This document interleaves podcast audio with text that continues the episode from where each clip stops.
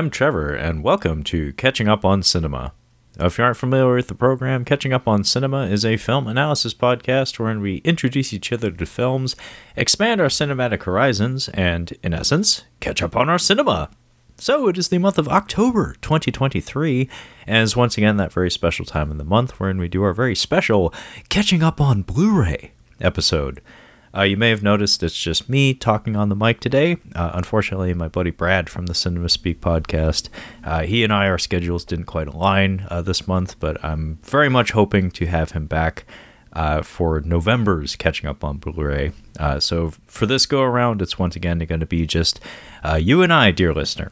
so hopefully that, that works for you. anyway, if you're not familiar with the format, a uh, catching up on Blu ray episode is essentially where we take a look at the uh, physical media release date calendar uh, and just say a little something about any titles that jump out at us uh, for whatever reason. Um, so, physical media meaning uh, movies, DVDs, Blu rays, and 4K discs, and the like. Uh, so, if you'd like to follow along with the home version of Catching Up on Blu ray, you can do so by navigating to the lovely website of Blu-ray.com uh, then head to the slash movies slash release dates page and navigate to the October 2023 section. Uh, also, just for your information, uh, traditionally uh, DVDs, Blu rays, and 4K discs drop on Tuesdays of each calendar week. Uh, so I'll be sure to call out the dates uh, as we go along. looks like our first proper release date in, in October 2023 falls on the 3rd and right out the gate, uh, we have kind of a big deal release. Uh, that would be a Steelbook 4K uh, physical media release uh, of Dan Trachtenberg's Prey, uh, which is, of course, the most recent uh, Predator film, most recent film in that franchise. the first, I believe, to be produced under the Disney banner post Disney acquisition of Fox Studios. Um, this movie, if memory serves, uh, debuted on Hulu uh, in in the midst of the pandemic, like the the dark early days of the pandemic. Um, Kyle and I actually reviewed this for catching up on cinema, and I'm pretty sure both he and I quite enjoyed it. Uh, it was it was a nice little like streamlined Predator film, uh, and the period setting did it some favors. It's a very handsome production on top of that. Uh, I p- intend on buying this, uh, especially because um, part of the reason I label this as a big deal release is not just because it's it's a Predator film, uh, which I'm a I'm a big fan of that franchise, warts and all. Uh, but the other aspect of it is the fact that uh, it's a Disney 4K um, in an era where Disney has been leaning kind of aggressively on their streaming platforms for uh, housing their content. Uh, th- that is to say, uh, physical media releases are not are no longer guaranteed uh, in this day and age, especially from studios like Disney. Um, so, amidst the pandemic, it seems like maybe they were trying to recoup some losses or something.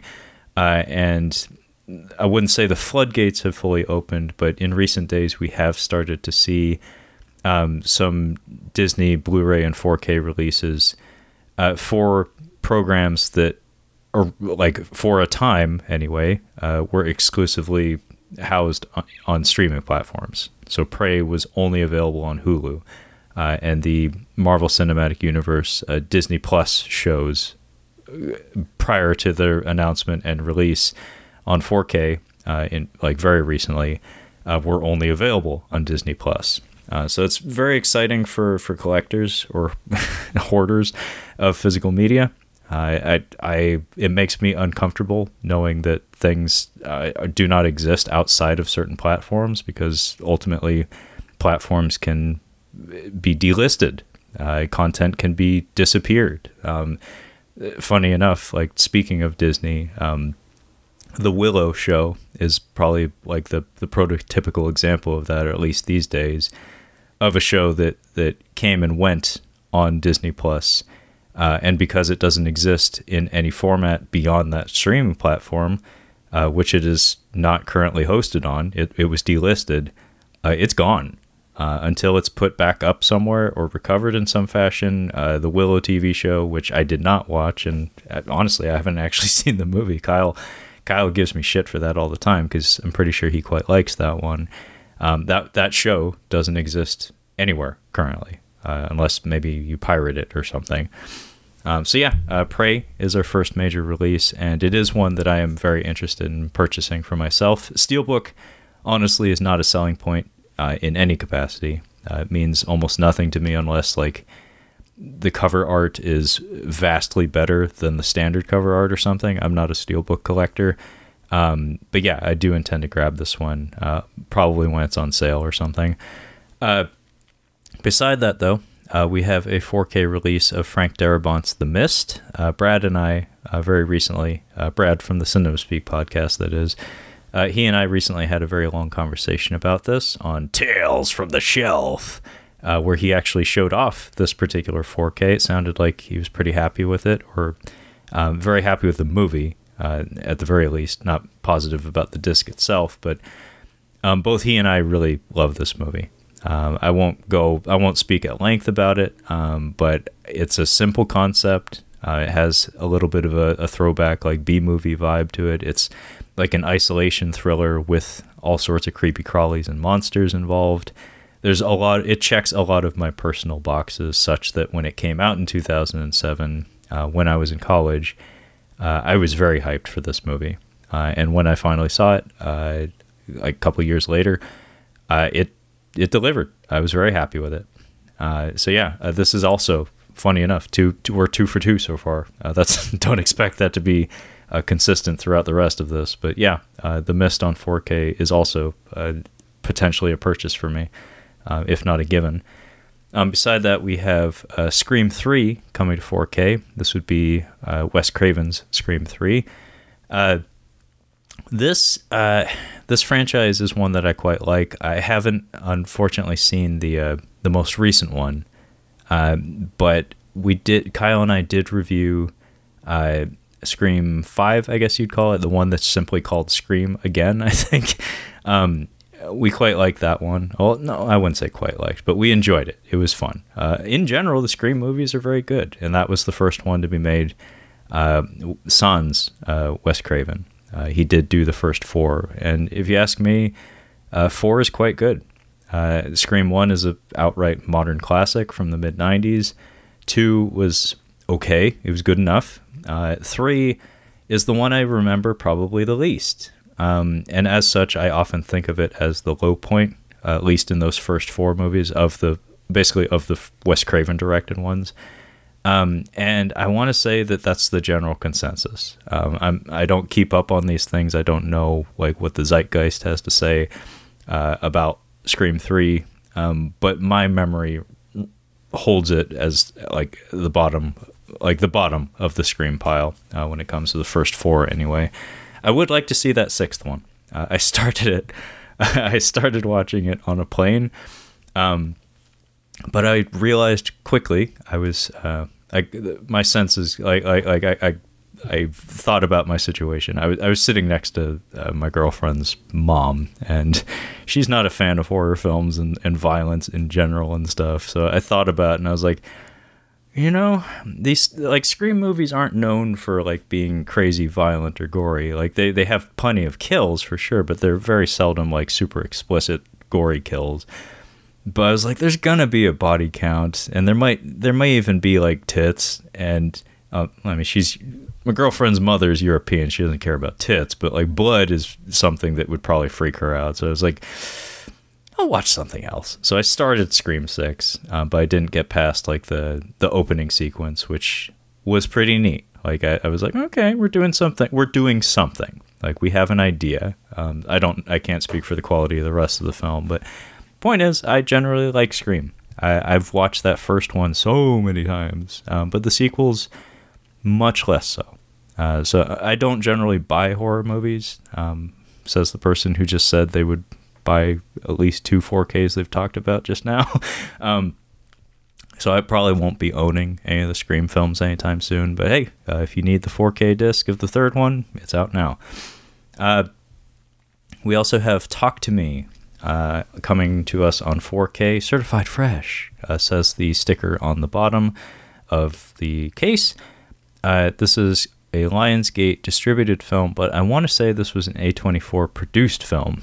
And this comes to us from Danny and Michael Philippou, um, and or Filippo, not positive on the pronunciation.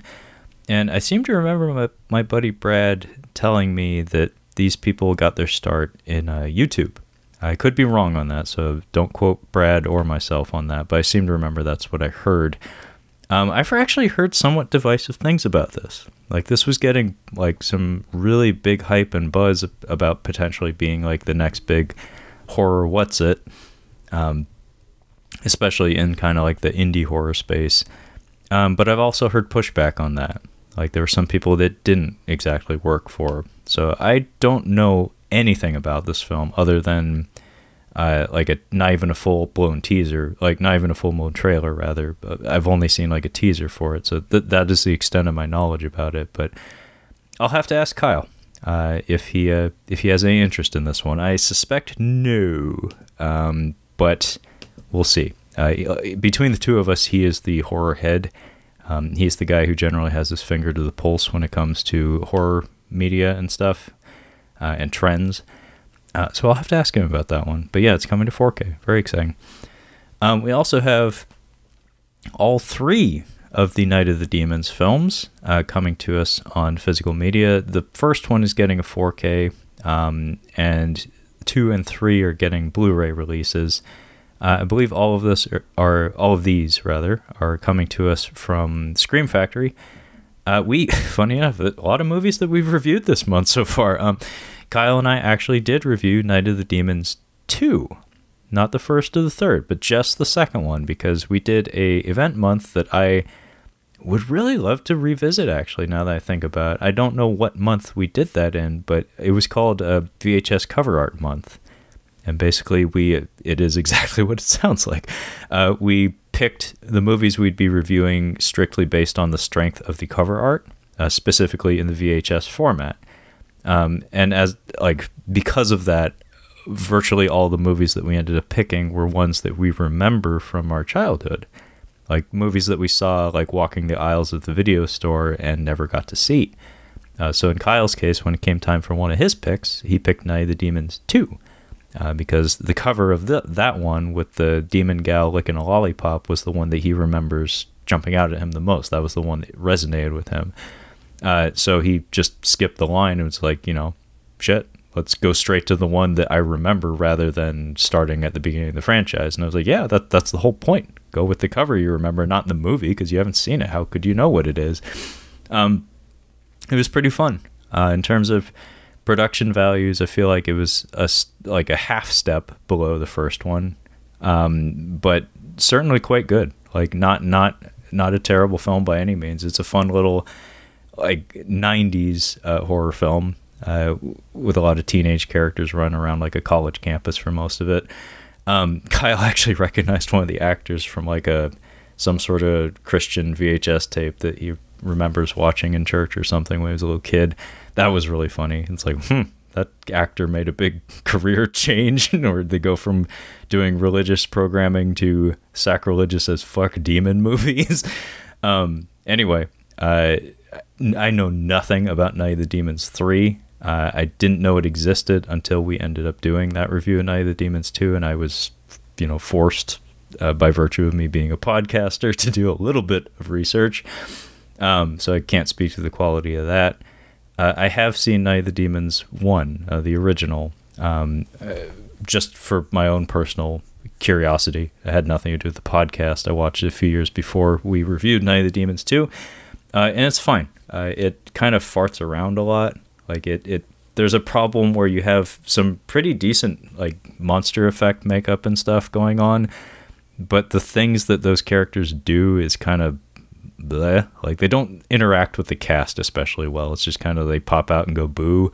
And then there's a lot of shots of the one gal being pulled along on roller skates, going making Frank Welker noises in front of the camera and stuff. It's like that looks cool, but you gotta you got to do some shit now. Um, not a terrible movie, definitely a cult classic for sure. Um, the soundtrack alone has some like Bauhaus shit on it that I'm pretty sure like somebody out there goes gaga over. Not me personally, but you know, it is what it is. Uh, anyway, yeah, all three of the Night of the Demons movies coming to Blu-ray and 4K. Um, we have Don't Look Now, uh, our first Criterion release for the month of October 2023. Uh, this is from 1973 and is from Doctor uh, director, excuse me, Nicolas Roeg, uh, and stars Julie Christie and Donald, Donald Sutherland. Uh, I seem to remember Brad having some really good things to say about this one. I personally don't know anything other than what he told me about it. Um, but we have a thing that we say here on the podcast. If it's part of the Criterion Collection, it is probably worth your time. Uh, we have It Came from Outer Space coming to us uh, on 4K. Now, I'm curious if this is the movie that I'm thinking of. Uh, I don't, I'm not positive. Uh, there's a movie with a title similar to this. It may, in fact, be this movie, but um, something along these lines uh, was the film that supposedly inspired the the structure of uh, Ridley Scott's Alien. Uh, I think it's this one. I could be totally wrong on that though, so apologies if that's not the case. Uh, but it's coming to fucking 4K, and it's from Universal. That's kind of exciting uh, for fans of like atomic age uh, horror or monster cinema.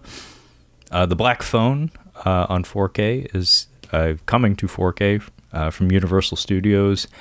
Uh, this comes to us from director Scott Derrickson, uh, who I believe he was the fellow that made the Bughuul movie, um, and then he got the Doctor Strange gig, and then he gave up the second Doctor Strange gig in favor of doing this movie, I believe. Uh, really strong visualist as far as like my understanding of him as a director. Uh, I started this movie and I very much intend to finish it, but I, I keep getting interrupted every time I put it on. Um, if memory serves, it's um, based on a story written by Stephen King's son. I forget his name, but I, I do know that little factoid. Uh, definitely one that I will end up watching, uh, but not one that I need to own. Like I said, I don't generally buy horror movies, so apologies if if that's like your lane of interest, especially in the month of October. Um, we have The Bride of Frankenstein, The Creature from the Black Lagoon, The Phantom of the Opera, and The Mummy all coming to us in individual uh, 4K releases. Those are all classic Universal horror slash monster movies uh, from the 40s and the 30s. Uh, we also have The Sting coming to us on 4K. This is from 1973. Let me see. Is this debuting on the format or is it just like a fancy special packaging? It looks like it's just fancy special packaging, so I'm to move right along from that. Uh, we have a movie that I will probably watch on Tubi uh, or some other free st- streaming program or platform, rather. Uh, you have to excuse me, folks. I just like a half an hour ago finished doing a three-hour podcast with Brad from the Cinema Speak podcast. Uh, scheduling is a motherfucker. I'll tell you that much. Uh, so if my voice is hoarse and I trip over myself a lot, uh, that would be why. My brain is a little bit scrambled. Uh, so this next movie, like I said, I will I will watch this. I will absolutely not pay for it. Uh, so I'm gonna find it on Tubi or Freevee or, or some shit like that. Mobland, uh, not Moblin, not from Zelda, not Moblin, but Mobland, uh, which comes to us uh, from the year 2023. It is a Lionsgate release uh, from writer director Nicholas Maggio. Looks like this is his only film. Um, the reason I'll watch this is because it has John Travolta wearing a cowboy hat and brandishing a revolver on the cover. There's a there's a couple of like direct to video schlock. Uh, there's a couple of lanes that that I will always indulge in, and one is, and I talked I talked at Brad about this just about half an hour ago. If the trailer for the film has the promise of holds the promise of Liam Neeson delivering a close-fisted blow to somebody's face uh, at some point in the film, I will give it a shot. Like I will watch that film because for some reason that prospect always entices me. I'm always down to see Liam Neeson awkwardly hit somebody. um, the other one is if John Travolta plays a, a, a silly character. And you know what? This cover art of John Travolta making a mean face, wearing a goddamn cowboy hat, and brandishing a big ass revolver, and it's called Mobland And, oh yeah, and Stephen Dorff is in here as well. Holy shit! Just Stephen Dorff bringing up the rear. Um, yeah, I will watch this. I'm not paying a cent for it, but I will watch it. I'll report back. Um, we have, uh, I think that's about it uh, for this week.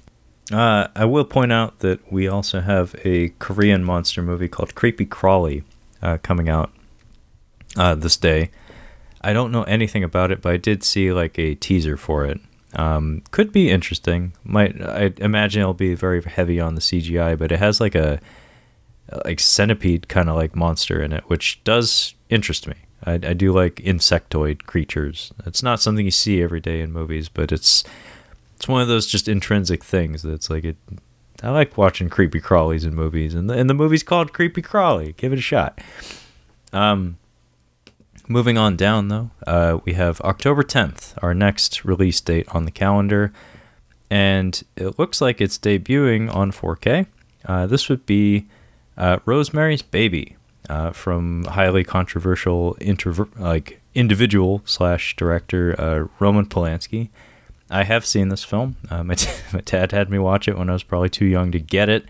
But it, it is a very good film. Say what you will about the man who made it. Uh, it is a very good film, a very suspenseful film uh, from 1968. Uh, and it's coming to us on 4K. Let me take a look at the image fidelity on that one. It looks like it got a 4 out of 5. So it looks like they treated it well, but they didn't give it like the like super awesome treatment. We have uh, Snow White and the Seven Dwarves uh, getting a 4K release from obviously obviously Disney. 4.5 out of 5 in terms of image quality on Blu-ray.com. That says quite a lot. Uh, I remember watching Snow White. Like I, I remember watching the hi ho sequence uh, from uh, Snow White quite a lot when I was a little kid. It was included in like Disney compilation tapes and stuff that would play at like friends' houses and the like. Um, but the movie itself, I think I only saw it all the way through like once, and don't remember it very well. But it is, it is a truly groundbreaking film in that it is remembered and advertised as the the first feature length animated film. Uh, and it is a remarkable achievement in the medium of animation. Um, I do have a love and appreciation for hand drawn and hand painted animation, like cell animation and stuff. So stuff like this does appeal to me on a technical level, uh, but from a narrative standpoint, I honestly, Snow White means very little to me. But from a technical and historical standpoint, Snow White is something worth commemorating. And, you know, it, it's neat that they're putting it out on 4K when they are. Um, who knows what's going on with that live action movie, though? Um, we have A Bronx Tale coming to us on 4K. This comes to us from Tribeca Film. Uh, and this is advertised as the 30th anniversary uh, edition of this. I've seen clips of this on like social media and stuff, so apparently it has like some sort of fan base, but hell of a cast. Uh, we have Bobby D, Robert De Niro himself, directing the film, and written. I didn't know that. Uh, written by Chaz Palminteri, who is also in the supporting cast. I didn't know Chaz Palminteri was a writer. Uh, and we also have uh, Joe Pesci and Joseph D'Onofrio. Don't know who that is off the top of my head. Maybe if I look at his photo. Uh, no, I have no idea who that is. Anyway, uh, hell of a cast. Uh, seems to have a fan base. Have not seen it myself, so can't vouch for it. But hey, 30th anniversary edition, probably exciting to a handful of people out there. A movie I can vouch for in terms of one that like means something to me personally. Um, we have a 4K release of Pumpkinhead, uh, Stan Winston's directorial debut, Pumpkinhead. Uh, this is from 1988. I did actually just rewatch this, albeit on on Blu-ray. I didn't buy the new 4K because I'm not paying. I love you, Pumpkinhead, but I'm, I ain't paying thirty dollars to see you. Sorry. Um, Pumpkinhead is not an amazing film by any means, but I love Stan Winston. I love monsters. Like I, I love monster movies. It's like my thing. Creature features are my thing when it comes to horror movies and stuff. And this is a pretty straightforward like revenge slash monster movie. Um, and the monster it helps that the director of the film happens to be like one of the most famous creature creators of his generation. Um, and he's directing the film and presumably also assisting with some of the makeup effects and animatronics and puppetry and stuff. Uh, and it all looks fantastic. Uh, the movie is lovingly shot and and uh, lit. Uh, looks quite nice. Uh, the the Pumpkinhead monster has a unique silhouette, uh, and is, if you ask me anyway, quite memorable. Um, not like a truly exceptional like slasher slash monster movie by any means, but I saw this at the right age, and it has that it has that stupid fucking title, uh, so I'll always remember it, and it you know it's kind of special to me. Um, so I don't I don't know if I'll buy the 4K of this one, but I already have the Blu-ray, so Pumpkinhead has a place in my home. Is what I'm trying to say. Uh, we have Transformers: colon Rise of the Beast, and this comes to us from director uh, Steven Caple Jr., uh, who also gave us Creed 2, if memory serves. I think he has a background in cinematography. At least that's what I remember hearing. Um, and I thought he did a fine job with Creed 2. I know that's maybe a divisive opinion, um, but I am a Rocky franchise super fan. Uh, I know those movies frontwards and backwards. I love almost all of them. Um, and I remember walking out of the theater uh, after watching Creed 2 with my brother, and both of us kind of nodded to each other, and we were both, we were just like, that didn't need to be good, but I think that was actually good. Like, I would have loved it even if it was shit just based on the premise and the inclusion of all the characters and fan service and stuff. But I think that was actually a good movie, and and yeah, I I I think Creed Two has some pacing issues, like like there's some logic issues and and some extraneous scenes involving, unfortunately, the Rocky character in like the middle section of the movie. Um, but when that movie's on, it is it's really good. Um, such that when when it, it was announced that Steven Caple Jr., a guy who has a strong visual sense uh, and also experience uh, playing playing in other people's IP. Like he took on the reins of a sequel in a major and beloved franchise in the form of the Rocky slash Creed movies. Like hearing that he was attached to a Transformers movie, I actually got a little bit hyped. I was like, that seems like a good fit. Like like he's he knows his way around making interesting images he knows how to play in other people's sandboxes in terms of managing IP and stuff. That's that is a good combo to have for a guy doing this kind of project. And even though I don't hear this movie talked about much, what little I've heard said about it is that it is it is a pretty good Transformers movie. Like hard to say what exactly that means given like the general not so great quality level of most of those movies like visual fidelity aside. Um, but I did I do remember hearing like what little I heard, and it's kind of weird how quiet like the buzz was about this movie. People weren't talking about this, at least in the corners of the internet that I hang out on. But what little I did hear was mostly positive. I have yet to see it. I think I have had the big uh, post credits or like finale thing spoiled for me, which is deeply unfortunate. I really wish I didn't hear about that, or at least suspect. Like I think I know what it is, and that uh, kind of a bummer. Um, but I would like to watch this, even though I have zero love or appreciation for Beast Wars, uh, which is kind of the selling point of the movie. Is that this is the the live action Transformers movie that's supposed to bridge the gap. Like it's supposed to merge the uh, Generation One character cat and cast with the Beast Wars character and characters and cast. So it, it's like the 1980s generation fused with the 1990s generation. I was raised on Gen 1. I'll just say that much. Like I, I may be young in terms of like appreciating that kind of stuff. I'm only 36. Um, but I do have an older brother and I inherited all of his toys and like all the things he was into were all the things I was into, and he was into Gen 1. So by the time we got to Beast Wars in the 90s with the CGI and stuff, you, all my friends were into Beast Wars, but I had no time of day for it. Like I, I didn't give two shits about it. So I, I I've seen episodes of it, but I have zero emotional attachment to Optimus Primal and uh, Rhinox and Rattrap and all that shit. I, I, I know all the names. Trust me. Like I I, I I went to school with kids who were all about it, and I did see a couple episodes, so I know my shit. Like I know all this shit, but I don't care. Um, I just want to see Optimus Prime at the end of the day. we will kill them all till all are one. In the same breath. Thanks, Michael Bay. Um, Videodrome coming to us on 4K. Uh, now for, and now for something completely different. Uh, so uh, we have Videodrome coming to us from, of course, uh, the very Canadian, the very talented uh, David Cronenberg. Uh, this comes. This came out in 1983, and this is coming to us on 4K from the Criterion Collection. I, I believe they had put out a Blu-ray of this previously. Um, I was actually intending to buy that Blu-ray many times at a secondhand shop because the uh, the spine of it really jumps out at you. It has kind of like a, a VHS artwork quality to it. Um, I have seen this movie. Uh, it is a very good movie. Uh, very intense, very kind of unsettling at times, as a lot of Cronenberg movies tend to be. Uh, he is a highly talented man, though. Um, his body of work is magnificent. Like it kind of stands alone in a lot of ways. I would consider buying this 4K.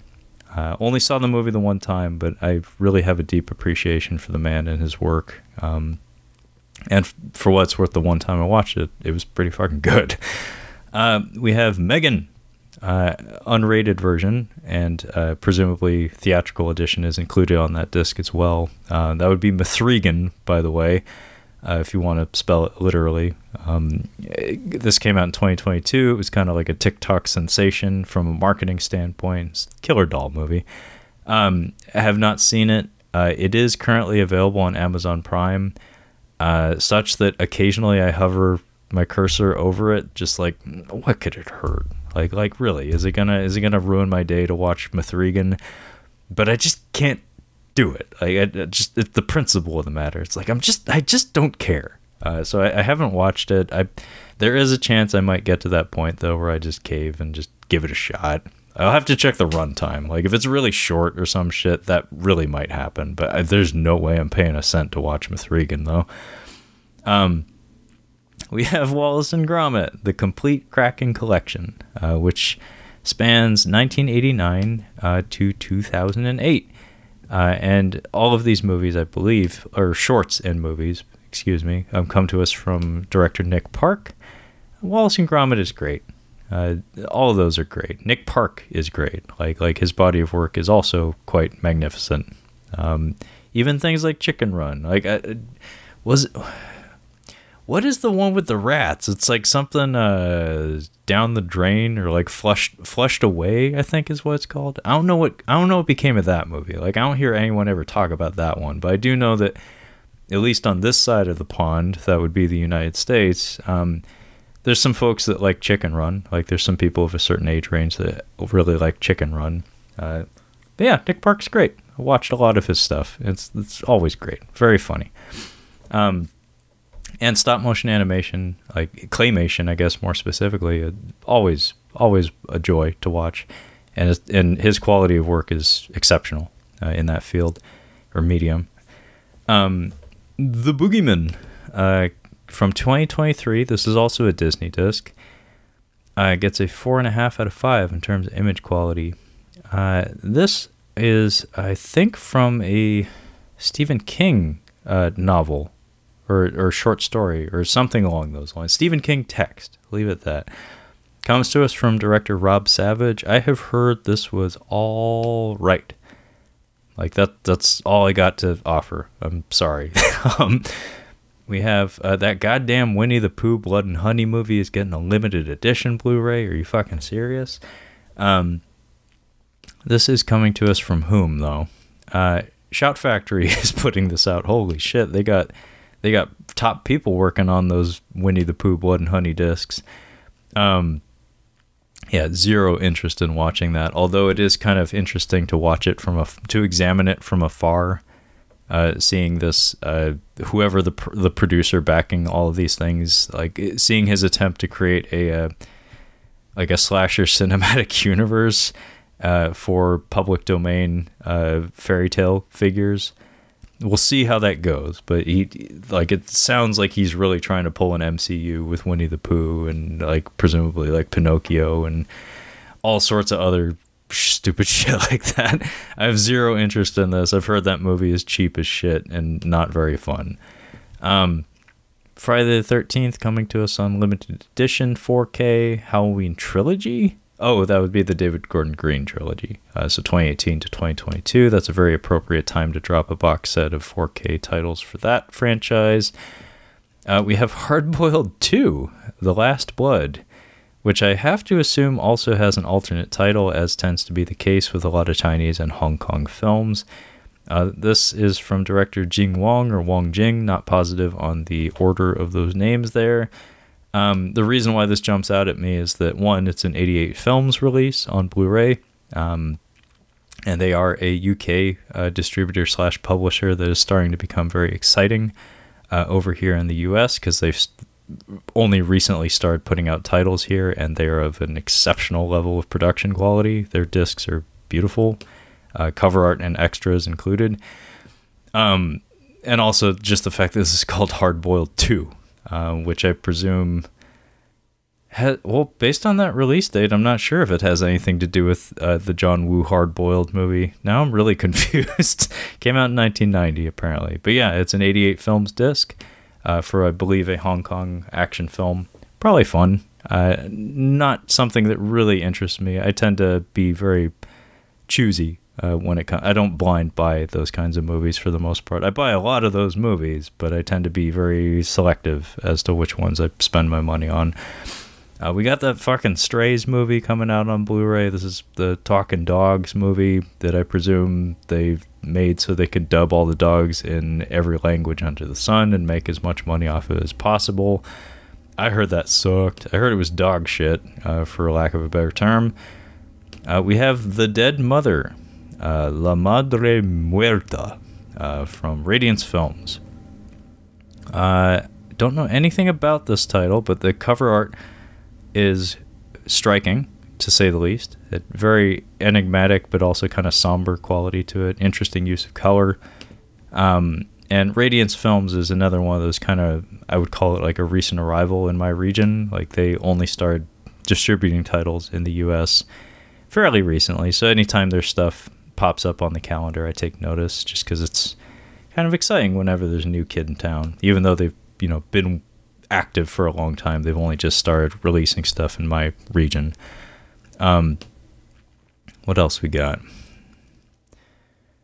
Nothing I really care to point out. Nothing really jumps out um, for the remainder of this week here. Although I will point out there is a super duper 4K special edition of Pumpkinhead, which Again, I love you, Pumpkinhead, but I'm not buying your super duper special edition. I'm, I will not spend that much money on Pumpkinhead. Uh, and also, Dick Shark uh, from the year 2016 uh, is is is coming out 480 minutes long. That better be a serious. That better be a series or something. Uh, Collector's Limited Edition does not have a distributor listed or a publisher listed on Blu-ray.com. Just to read the uh, plot description here: a romantic couple get more than they expected after the husband's experiments with penis enlargement cream go awry. Wait, this is not a porn story. Rather, it is an absurd science fiction movie that features a curious new species, the dick shark.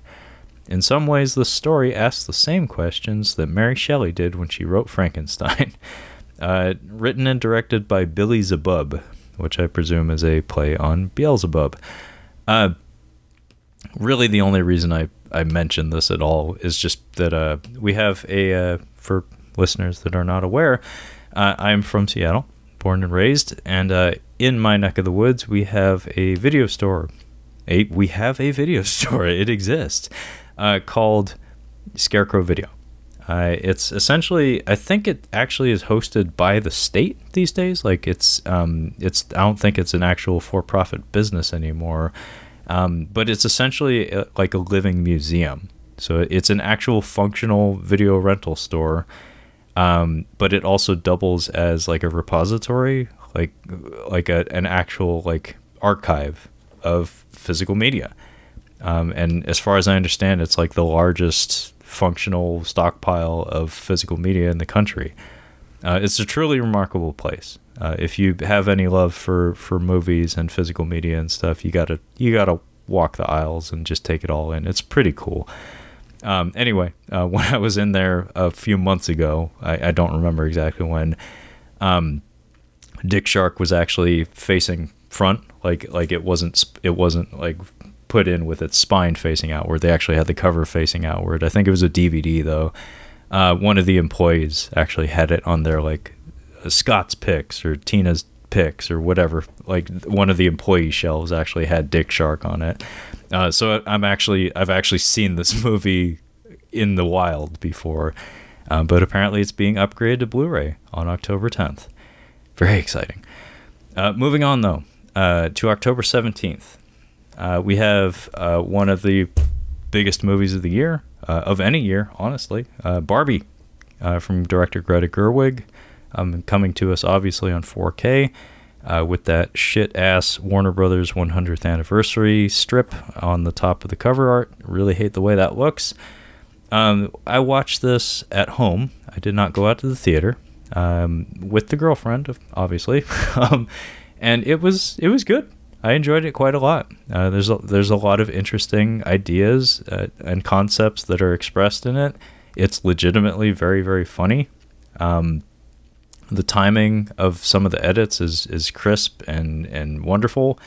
Uh, the cinematography and the production design obviously m- m- very well may win an Oscar this year. Uh, Ryan Gosling is probably the, like the most affable I've seen him. Uh, he really does come near to stealing the show in some ways. Uh, yeah, it's a really good movie. Like I, I, I kind of see why it would take off the way it did. I didn't expect it to take off to the extent that it did, but I, I never once for a moment like doubted it would be a major success. But um, holy shit, this movie made a lot of money. Um, yeah, actually, the girlfriend wants to rewatch it at some point, and I would watch it with her because it was pretty good. Um, not sure if I'm going to be buying it, um, but if the girlfriend wanted to bring a physical copy of it into her home, like if she if she wanted me to own it, I'm sure. I don't, I don't have a problem putting Barbie on my shelf, especially if if we plan to watch it again. Why not own it? Um, we have uh, the Blob on 4K. Uh, so uh, we did uh, Kyle Kyle's brother Nick and I actually did a feature. We did a review of this movie. Um, this comes to us from director Chuck Russell. Uh, this is a Scream Factory 4K. Uh, so the Blob has been released on Blu-ray previously, but this is its debut on 4K.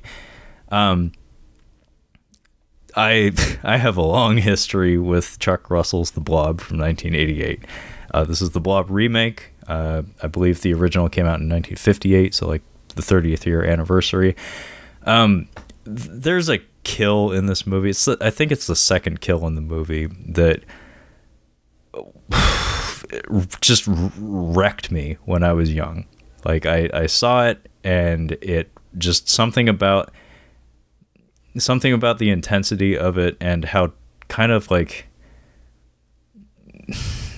I, am struggling to find my words. The point is that the second kill in the movie, there, there's a there's a kid that gets thoroughly fucked up by the blob. And, and just something about the way it's shot and staged and the effectiveness of this, the effects work which are stellar for the time and very inventive.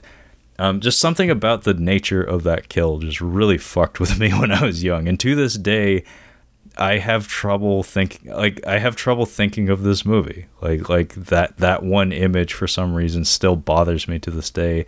And you know what really grinds my gears is the fact that because of the the fucking people that I have friended on Twitter and shit, I get gifs of that scene just popping up in my timeline on social media all the fucking time because I have a bunch of horror fucking fans on my friends list and shit.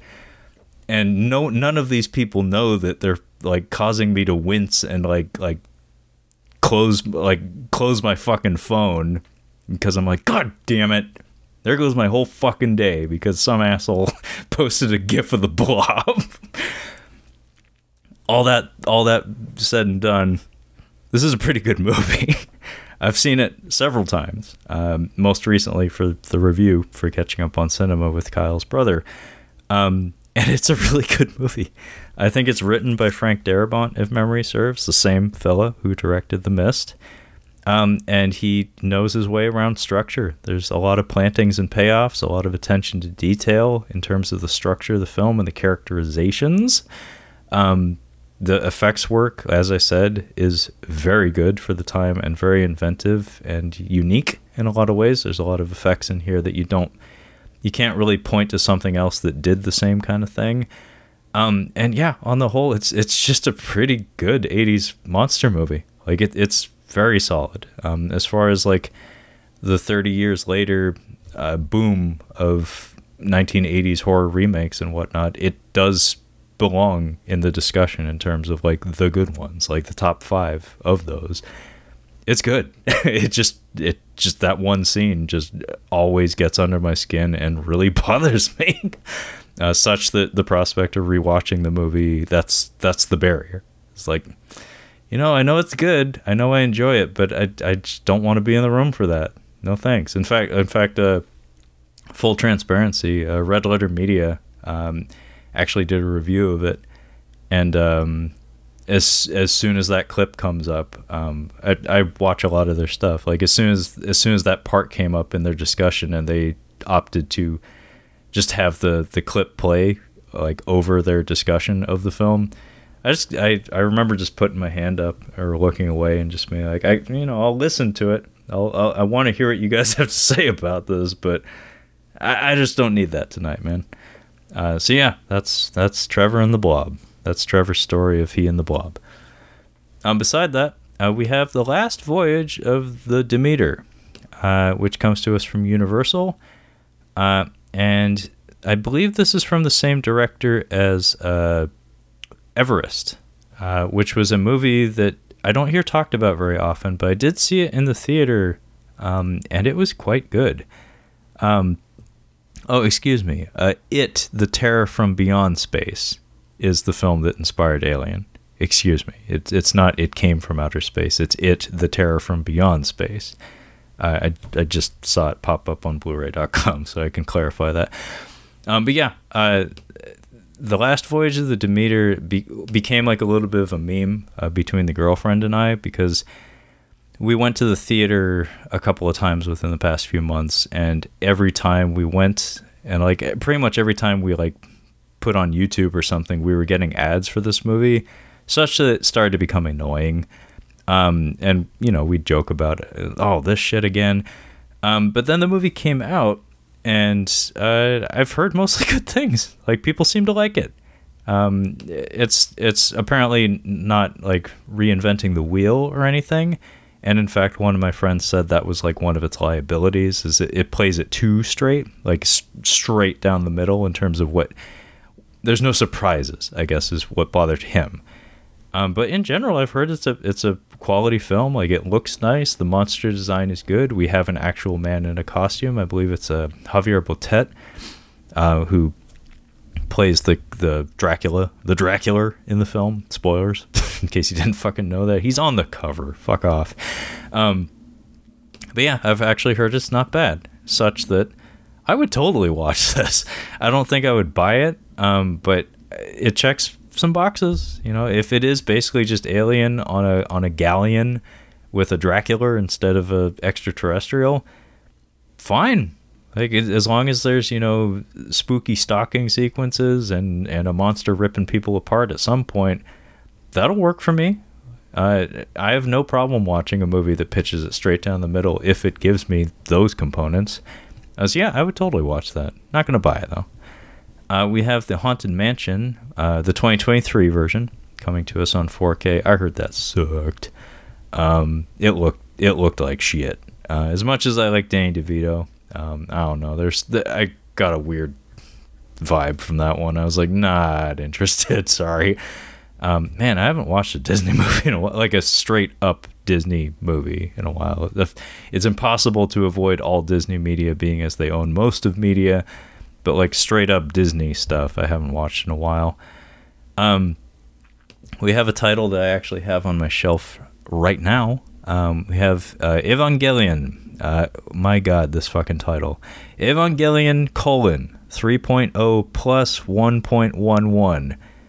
Jesus Christ. Thrice Upon a Time. Uh, I picked up the 4K Super Duper Special Edition version, which comes to us from Shout Factory and GKIDS, I believe. Um, I have yet to watch this. Uh, it has it is also available on Blu-ray, um, and it has been available for a very long time, for about a year, maybe two, on uh, Amazon Prime. Uh, but I have not watched it yet. Um, I have an odd relationship with Evangelion uh, in that I really like Hideaki Anno. Um, I do think he is a unique and valuable creative voice. Um, but there's certain aspects of the original TV version of Evangelion that are are a little difficult to grapple with. I don't care who you are. Um, just the amount of research you have to do just to understand that shit, and I don't even think that I actually do, even after I've done the research and watched the damn show. Um, that that's always going to be a, a, difficult thing to negotiate uh, or navigate uh, when it comes to his body of work.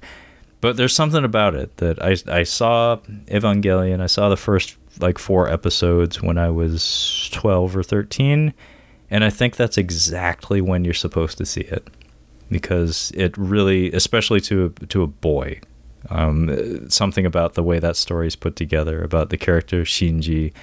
It does like depending on how you're wired, it does kind of connect with you on some level, such that it it is kind of special. Like it's a little bit conceited. There's some navel gazing that goes on. A lot of it, in fact, um, across the entire span of that mega franchise. But it is a, a, valuable piece of art that I think is worth experiencing and examining. I've kept up with it, but not religiously, uh, such that I've I've watched the the rebuild of Evangelion movies, the first three anyway, um, and I thought they were interesting. I didn't think they were as classic or deep as that original show or the the end of Evangelion were. Um, but I'm very curious how this last chapter goes because uh, this is the fourth movie, supposed to be the last thing in the whole damn thing. Like it's supposed to be the end of it all. Um, and I'm curious where it goes because uh, we've seen where it ended before in the form of End of Evangelion, and that shit was fucked up. Uh, so I seriously doubt we're going to take it that direction. Um, but Anno is highly unpredictable in, in in the kinds of things he feels like exploring with the stories he tells. So I don't know what it is. I I've seen the first three movies, but there's no telling what this last chapter is actually going to be. Uh, and I'm very excited to watch it. I haven't cracked it open just yet, but uh, you know I paid good money for it. And I'm definitely going to watch it.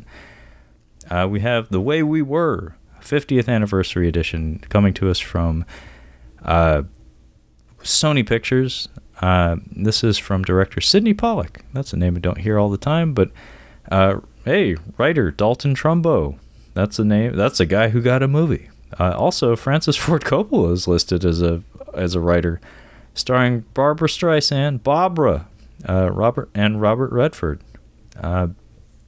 I don't know anything about this, but holy shit, uh, we got some names attached to it. And it's on fucking 4K, so that's kind of cool.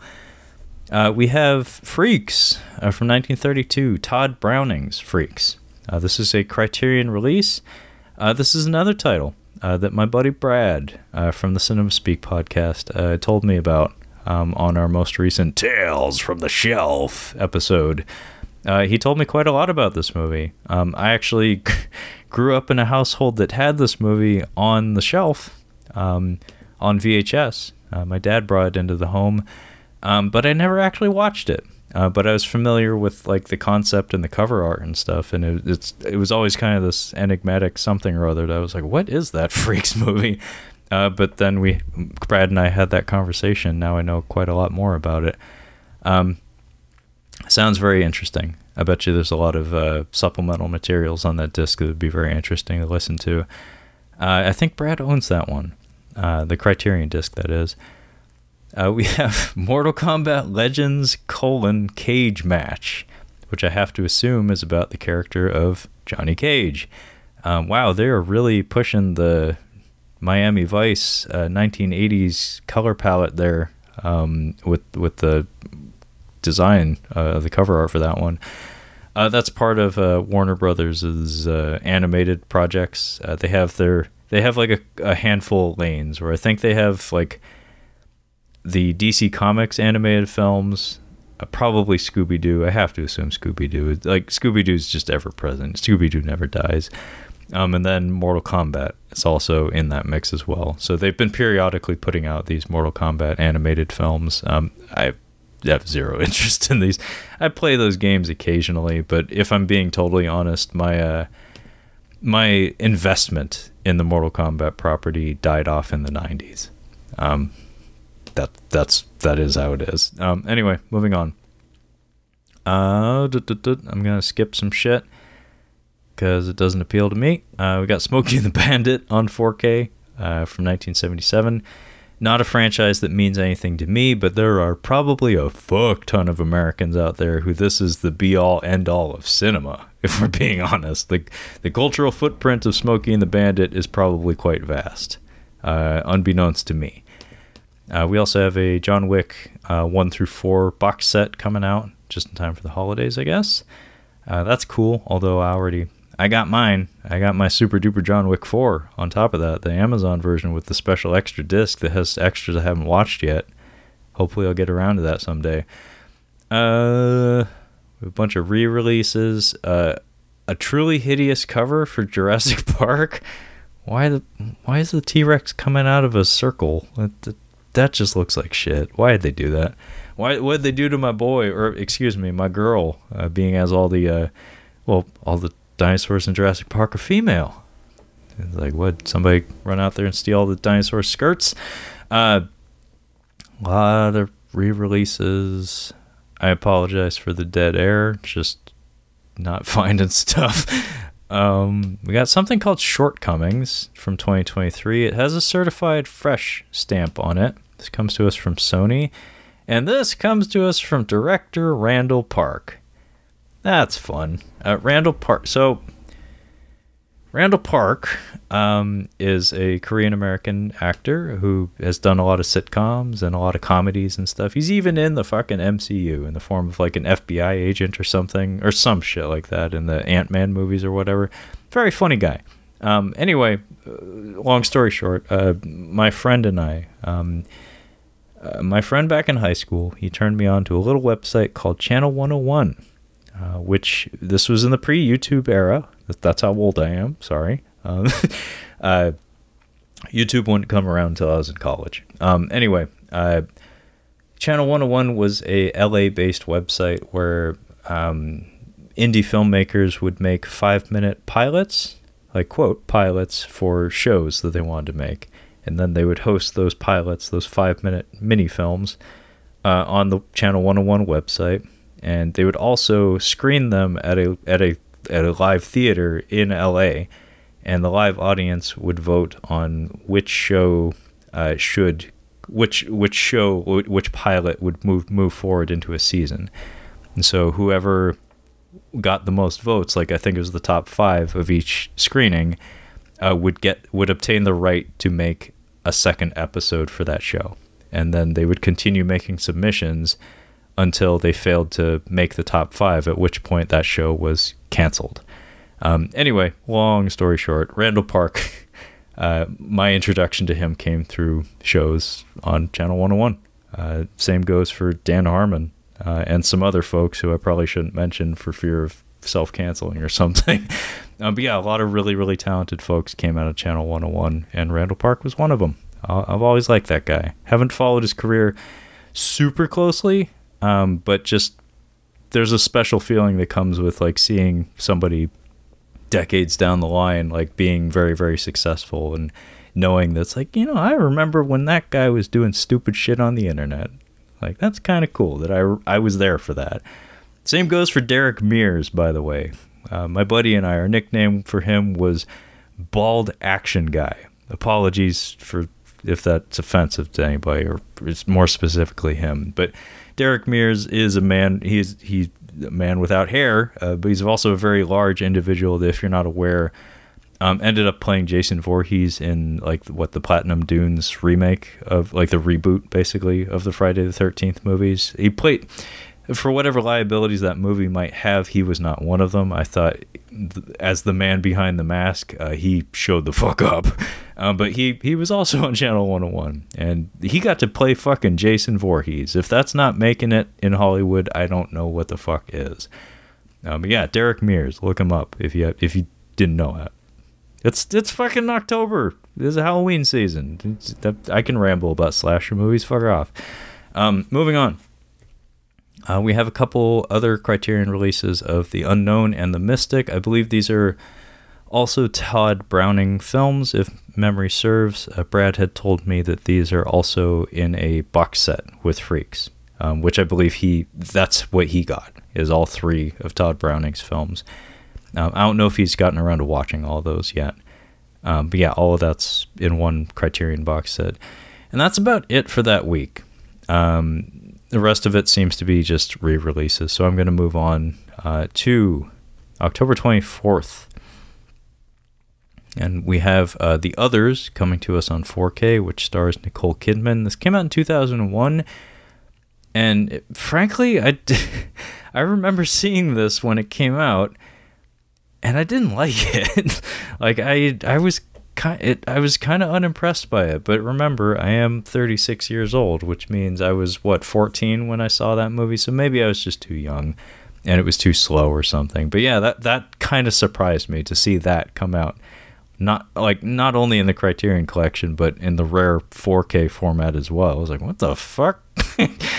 uh, we have Red Dragon coming out on 4K. Uh, this would be would be uh, this is from Kino, by the way, but it comes to us from director Brett Ratner, um, who is my go-to when it comes to uh, describing directors who have no flavor. Like just director man person who makes films but has no like personal artistic stamp that they put on anything. Brett ratner's kind of my go-to for that.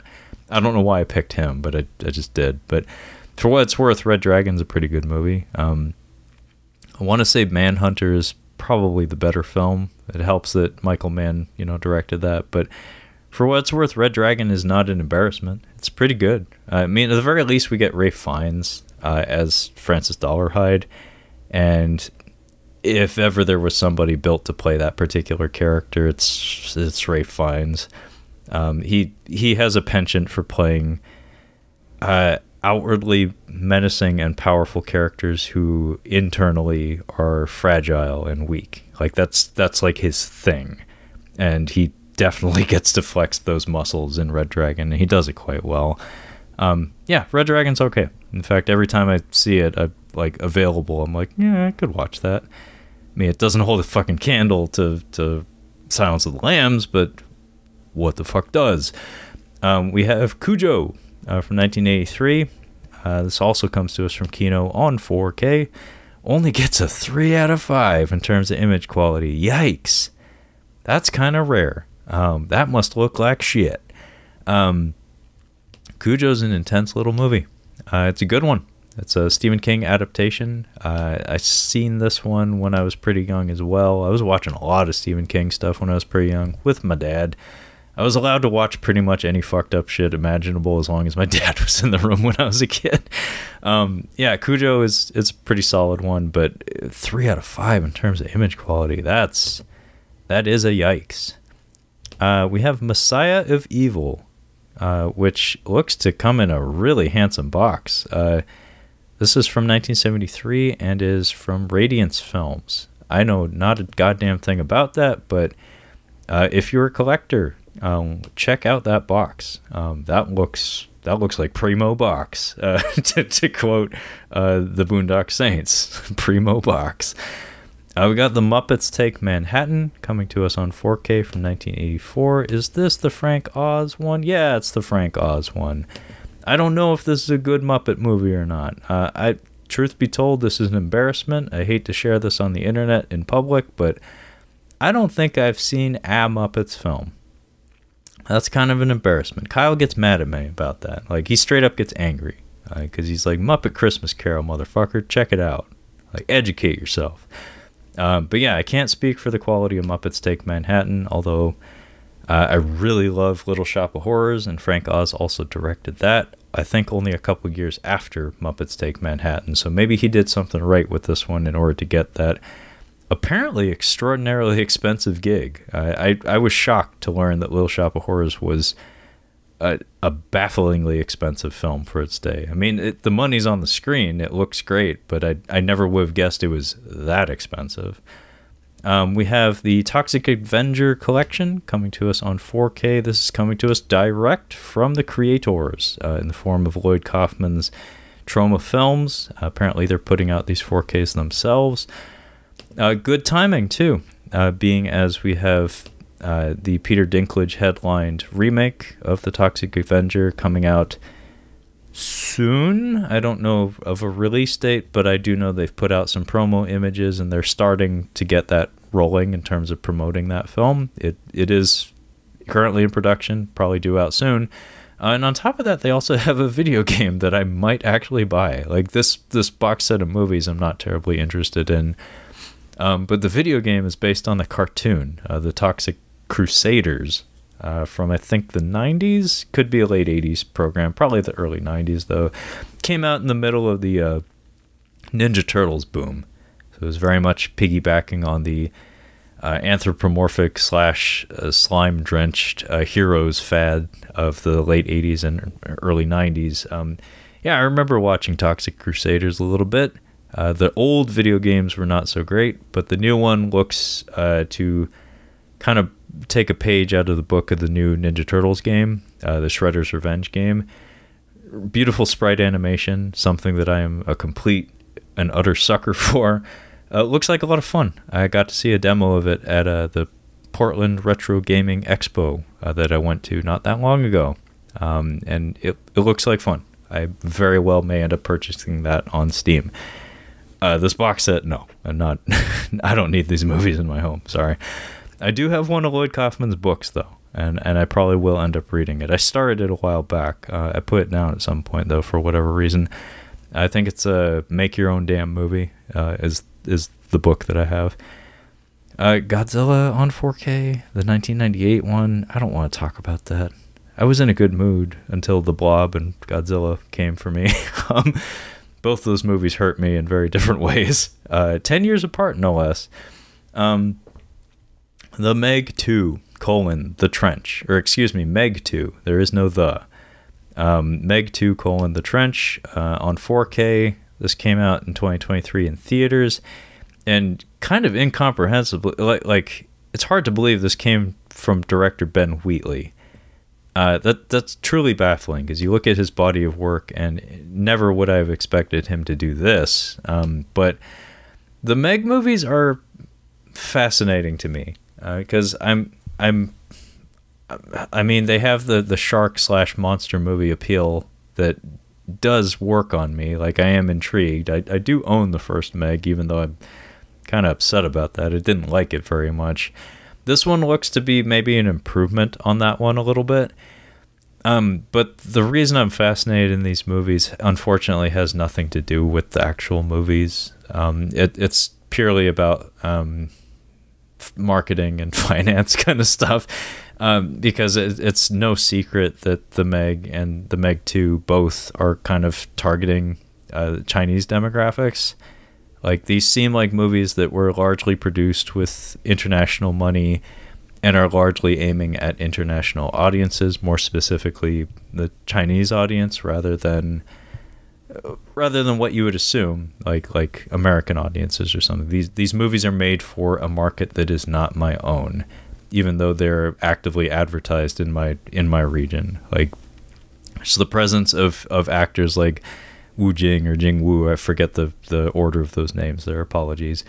Uh, and other Chinese actors, and presumably quite a lot of Chinese investment in the production itself and even some of the locations that the movies take place in just kind of suggest that it's like th- these movies are made with a demographic in mind that is not you, um, and that's a very interesting prospect because it's speaking as a dumb American who has a you know an American centric perspective on the world. It's an odd sensation watching something that wasn't wasn't made for you. like it, you do feel it if you're paying attention. Uh, I've encountered that before. Like I kind of got that vibe from that Black Demon movie, uh, which is also another shark movie. That something about that production suggested. I don't think I'm the, I don't think I'm the intended demographic that, for this movie. Um, and yeah, the Meg movies kind of have that that feeling on them as well. So I might watch the Meg too. I am absolutely not buying it. In fact, I'm considering selling my disc of the first Meg just because I am never going to watch it again, and I didn't. I didn't really enjoy it. I didn't think it was a very good shark movie. Uh, as easy as that should be to do. Um, yeah. Anyway, Meg two. Might watch it for free, not paying a cent for it. Uh, we have Fascination uh, coming to us on 4K uh, from the year 1979. Uh, this comes to us from Powerhouse Films, not a label that I'm familiar with, but uh, striking cover art. Uh, that color strip on the bottom of the box art, though, suggests Indicator might be involved, which is another one of those UK labels that is a fairly recent arrival here in the States, such that their work jumps out at me. Speaking of which, we also have uh, Visible Secret coming to us from Radiance and Lips of Blood coming to us also from Indicator uh, from 1975. Uh, very striking covers on both of those, by the way. Um, we have uh, Alien Outlaw from 1985. Uh, this is coming to us from Kino. I kind of dig the cover art, although I don't think it speaks to the overall production quality of the film. It's just a nice cover uh, for a shit ass film. um, we have Black Sabbath, um, which I think Brad from the Cinema Speak uh, mentioned to me on the most recent Tales from the Shelf. Apparently, there's two versions of this movie. It's a Mario Bava directed film featuring uh, Boris Karloff, by the way. Um, Brad was telling me that there are two versions of this film, and he suspects that he has the bad one, which is kind of a bummer. Uh, we have a film. I mentioned Red Letter, Red Letter Media uh, earlier uh, on this episode. Uh, we have a film that was actually spotlit on that YouTube channel, uh, Lycan Colony, uh, from the year 2006. This is coming to us from Visual Vengeance, which I think they're associated with MVD. I could be wrong on that, but this comes to us from director writer Rob Roy. And yeah, um, if you're into schlock cinema, uh, this might be right up your alley. Uh, the Red Letter Media episode on it is truly hilarious, uh, although probably not based on the filmmaker's intent. Visual Vengeance is also putting out Vampires and Other Stereotypes from 1994. I don't know, uh, in contrast to Lycan Colony, I don't know anything about Vampires and Other Stereotypes. Uh, we have a, a 2023 Jackie Chan film called Ride On, which I think is about a, a stuntman in the film industry uh, who like specializes in horseback riding or something. I haven't heard a whole lot about this one, but if I'm being honest, uh, as much as I loved Jackie Chan, past tense. I have not kept up with his filmography very closely uh, in at least 10 years. Not, I think like Chinese Zodiac, uh, CZ12 was maybe one of the last movies of his that I checked out. Either that or like Police Story, what do they call it when they brought it out here? Police Story Lockdown or something like that. Yeah, 2013, 2014, around then, I think was the last time I saw him on a film.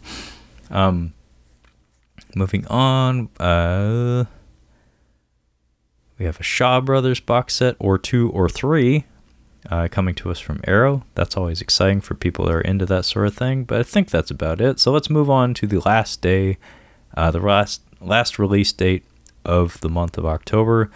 So October 31st, Halloween. Happy Halloween.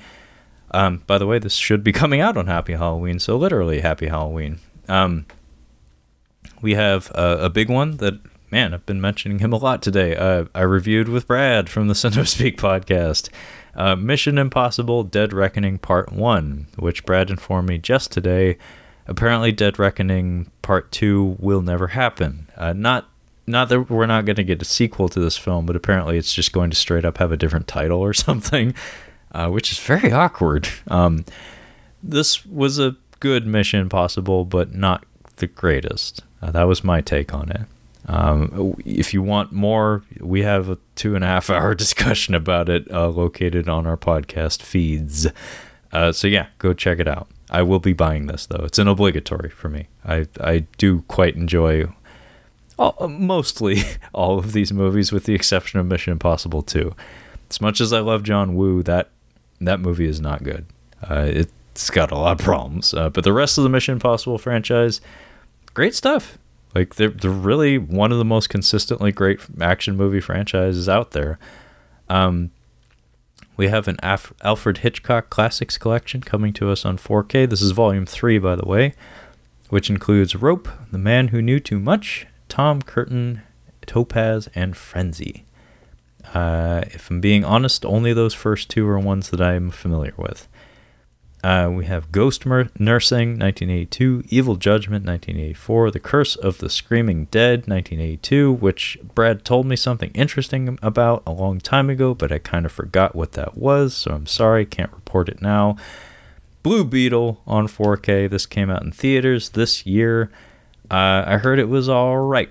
I don't know if it was actually good, um, but unfortunately, the the Jaime Reyes uh, Blue Beetle character from DC Comics has never really resonated with me. Like I, I've I if I'm being honest, I've had zero exposure to the character. Like there was a time in my life where I was reading a fuck ton of superhero comics, uh, DC, Marvel, uh, Dark Horse. Like I was reading a lot of comics at one point in my life, but I have since given them up, so I no longer follow this stuff and. Despite my interest in the hobby, um, I never got to a place where I became all that familiar with the Jaime Reyes version of Blue Beetle. I've, I've read a little bit of like Ted Kord Blue Beetle. Um, I remember when Doomsday beat the fuck out of him. That was fun.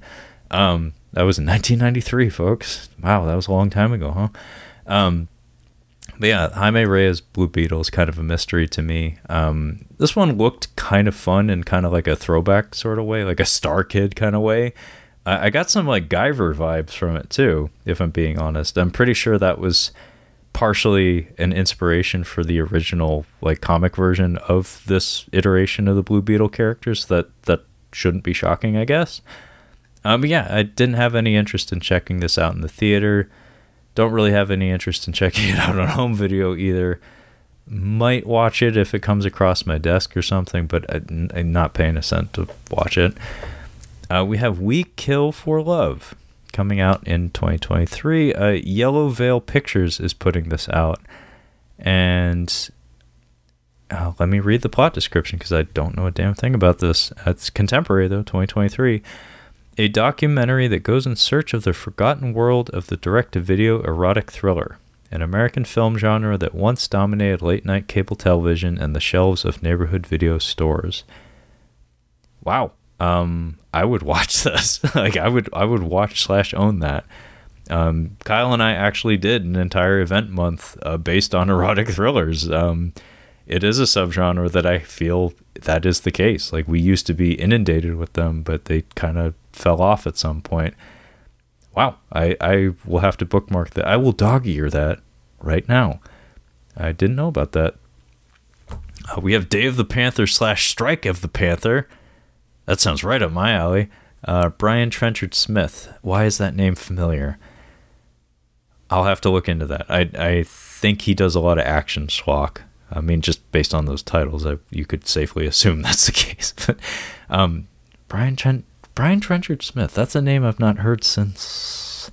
Um, we have Goku Midnight Eye. Uh, I don't know anything about this other than it's a uh, OVA series uh, from 1989, apparently. Uh, really crazy character designs. Uh, supposed to be really raunchy. Um, and I kind of dig it. I might end up buying this. um, I'm a sucker for, when it comes to anime. Um, I have my my lane where it's like contemporary does very little for me, but 80s and 90s basically. Like like if if I was around for it when I was young, I probably have some interest in it.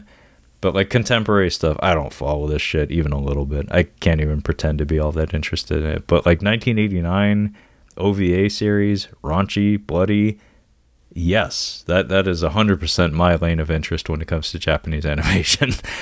Um, Schindler's List uh, is getting a 4K release from Universal. I have to assume, yes, this is just a special uh, boxed version of it, so not a new release. Uh, American Ninja uh, is getting a Blu-ray release from Kino, uh, as is American Ninja 2. Uh, these are both the Michael Dudikoff uh, headlined action films from the Cannon Film Group. Um, all of these are schlock. Uh, I remember starting to watch the first one when I was very young, and and even as a youngster, I was kind of like, this, this, this isn't doing this. Like, I think I was old enough that I was like, I think I'm just gonna watch Power Rangers, man. like, I'm good. Uh, yeah, I never got on board with uh, the American Ninja films, but man, uh, Cannon really wanted Michael Dudikoff to happen. Uh, sadly, I don't think it ever did. Uh, Torn Curtain on 4K, 1966. I assume that's one of the uh, yeah, that's one of the Hitchcock films. Nanny is coming to us on Blu-ray from the Criterion Collection.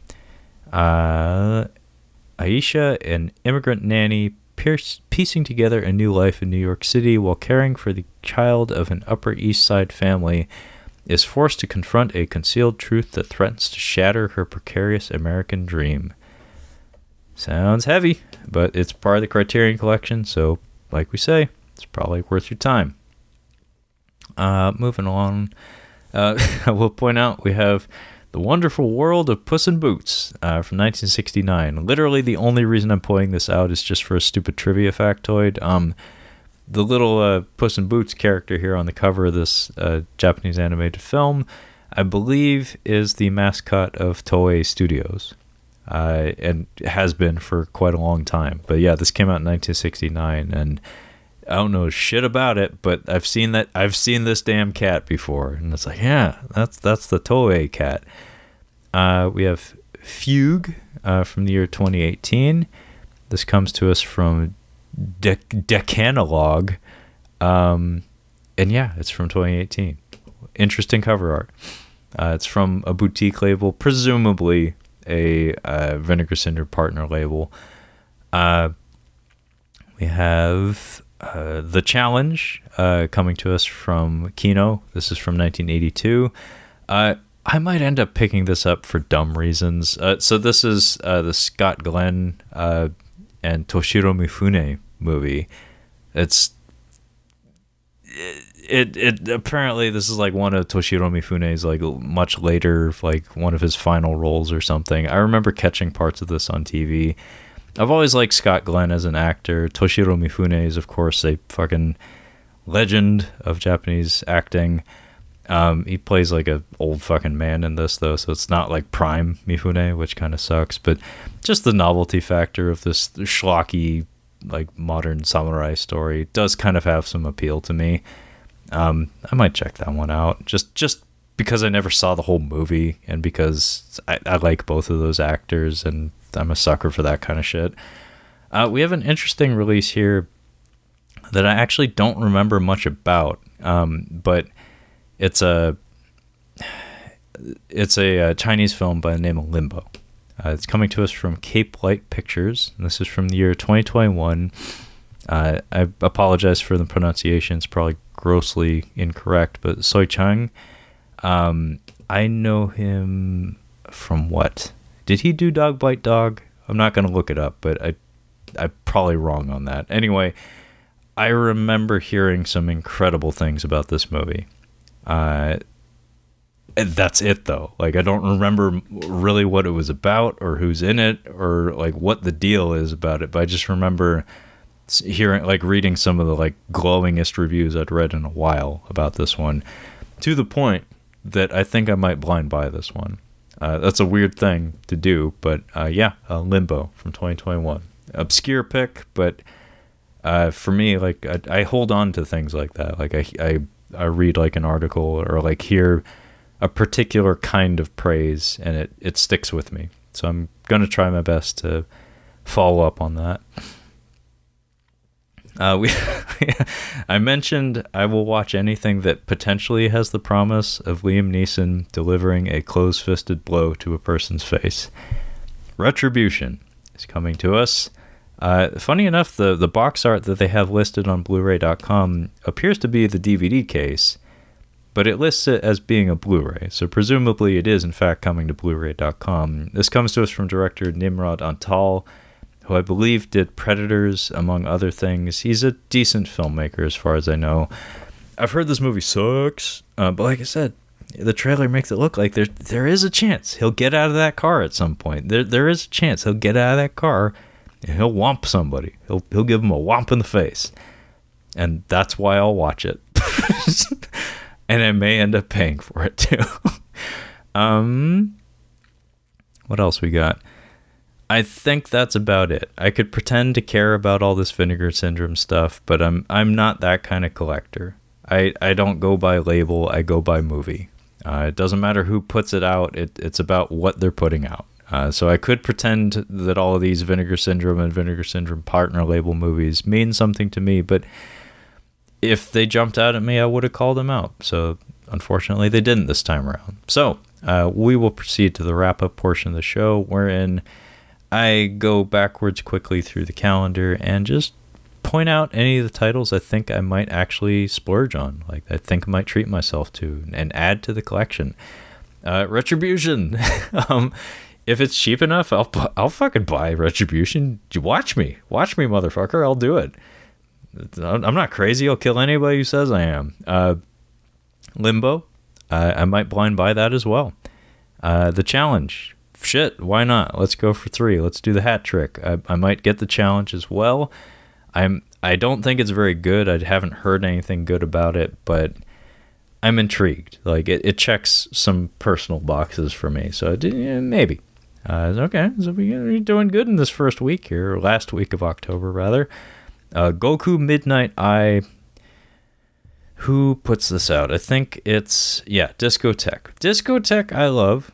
They do really good work with their discs, but they do charge a lot. And I don't know how I feel about that. Um, oh shit, there is in fact a Vinegar Syndrome title that I do have some interest in. Uh, color me surprised. Um, Magic Crystal. I did not realize that that was them putting that out, uh, nor did I call it out as we went through the calendar, so apologies. Um, Magic Crystal is from 1986, and it stars Andy Lau, Cynthia Rothrock, and Richard Norton is in there as well, uh, I believe as an antagonist.